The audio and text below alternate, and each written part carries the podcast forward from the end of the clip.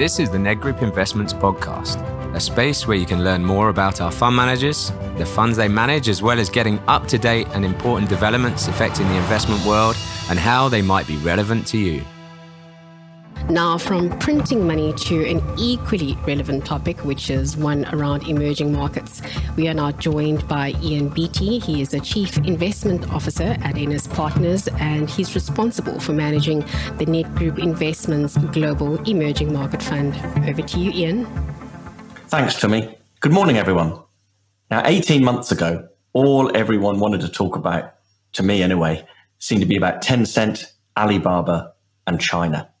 And six to nine months ago, I was arguing with other fund managers that the market moves, as we all know, that's a euphemism for share price falls, in their beloved after school tutoring stocks was not irrational. Now everyone is telling me China is toxic and how that means there's nothing else worth talking about. Well, there is uncertainty about some new China policies and their implementation. And there's a great interview of Professor Michael Pettis on here that I'm going to recommend. But in the short time I have available, I want to show you some other things that we've been investing in and that we've been excited about all along, more exciting even than the Tencents and the Alibabas. Our theme has been, again, for quite some time now, that China bears a lot of similarities to the US in the early 20th century. The story we see is great companies with a competitive advantage using that competitive advantage to take market share and to keep reinvesting to do so, to keep growing. They start off taking market share against their local rivals and then initially beating, uh, after a while, and then beating back the foreigners. And then because of the sheer size of China, because it is a continental sized economy, they can go on to become global leaders one day. This is, of course, exactly what the US companies did to the rest of the world in the 20th century. But first, I'm going to show you some golden rules, some mantras that we have. Some of these are well known, and some of these are in the textbook. But the first is definitely not in any CFA exam, and yet is so well known in the markets that I've made it rule number one. Now, old rule number one, passed down through the generations, is don't fight the Fed. From this is from the days when the US was the undisputed number one in a unipolar world. In a core periphery model, markets were dependent on what the Fed did, said, or even was thought to have said or meant. And emerging markets were dependent on the US and therefore the Fed, some especially so. And everyone knew you don't fight the Fed, whether you were investing in US treasuries, uh, the property market, global equities, or emerging markets, probably even more so. Now, I would add today don't fight Beijing. They're not irrational, they have an excellent track record. Now, that doesn't mean they're infallible, but neither was the Fed. But you can lose a lot of money by going against them. So don't be right and poor. And here's an example uh, on these education names that I alluded to earlier. Certain companies seem to add little to the world other than make money out of renting out tutors. Or maybe they were stripping out a management fee to pretend that their underlying business was non-profit. Now those businesses, those business models are now, let's call them challenged. They probably shouldn't really be listed anymore.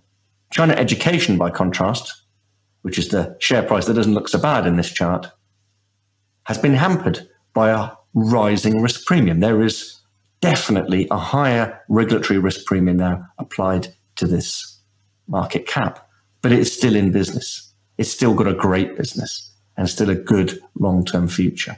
So the lesson here is understand and invest in real businesses. Understand the dynamic, understand where the real value creation is going on.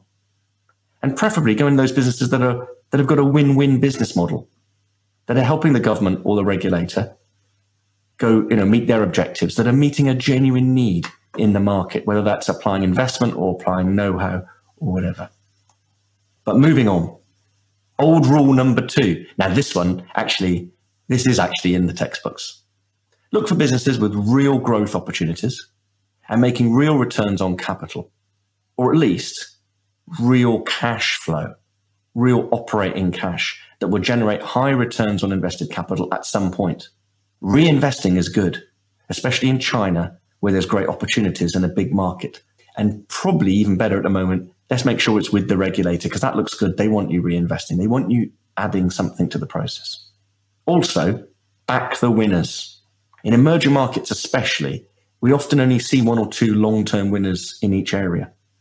Don't buy the cheap second best or the marginal player. They won't make long term returns through the cycle. You always have to get your timing right.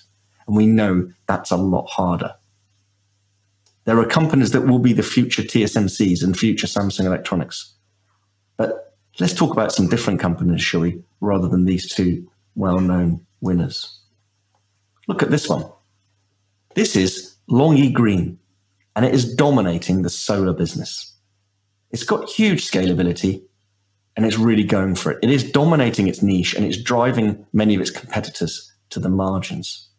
And while it spends more and more dollars in investment and capex each year, as a percentage of sales, this declines as sales soar. So operating cash flow and free cash flow as a percentage of sales suddenly surge. And that, of course, is very good for shareholders, but very good for customers as well. You can see here margins suddenly grow. Whizzing through to another one, CATL, Contemporary Amperex, is the leading EV battery maker. And it's a similar story. CapEx is high. In dollar terms, they spend more and more because this is a this is a business where you know it's still growing really fast and you've got to become the dominant one quickly. But guess what? That's the Northeast Asian business model that they do so well. Sales are growing so fast as well, which means that even though capex is high, operating cash flow, which was always great, never lose sight of the operating cash flow, suddenly soars as a percentage of sales as this industry starts to oligopolize, as the leaders start to dominate and the others can't keep up. And of course, EPS is great. The cash conversion cycle is very good. One more quick example I'm going to throw in flat glass. Again, another solar play. Is this going to be the next one? on the list, it's starting to look very similar, isn't it? Lots of investment, and eventually you beat your competitors back. They can't keep up, and you start to make the returns for your shareholders, their rewards. And there's one more here Midea. It's not just the fast growing, glamorous sectors. Midea is a world leader in kitchen appliances and air conditioners and so on. Look at those ratios. It's the same story again. Lots of investment, more than your competitors, you move further ahead, and then you get the rewards. I wouldn't want to compete with these companies. They're just becoming global leaders, and you probably haven't even heard of some of them. And that sort of brings me on to old another old rule. Now, this one is a bit lower down on the list. Okay, this is not a law, but it's a pretty good clue. Many old market wags have said over the years, watch the stocks that are outperforming in a bear market. There, sometimes the market is telling you something. They might be the ones that lead in the next bull market. So, what are these companies looking like? Oh, who'd have thought? Real growth in real businesses with strong competitive advantages, generating good cash flow, gives you a bull market. Here is LONGi Green and CATL Contemporary Amperex. It looks like a bull market to me. And here's Flat Glass and even Midea Remember, this is just a kitchen equipment maker.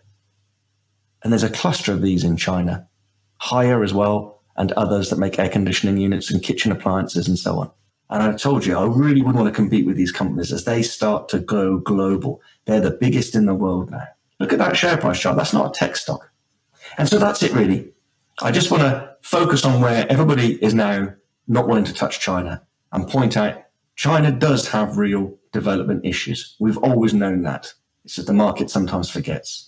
But there is huge potential for Chinese companies to do to the world what the US companies did in the 20th century. But you've got to do your homework and make sure that you're investing with what the government wants, with what the economy needs.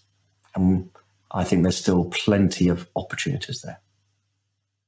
Nedgroup Collective Investments is an authorized collective investment scheme manager in terms of the Collective Investment Schemes Control Act. Nedgroup Investments does not provide advice on financial products and will only give you factual information. For further details on our funds and to view our terms and conditions, please visit nedgroupinvestments.co.za.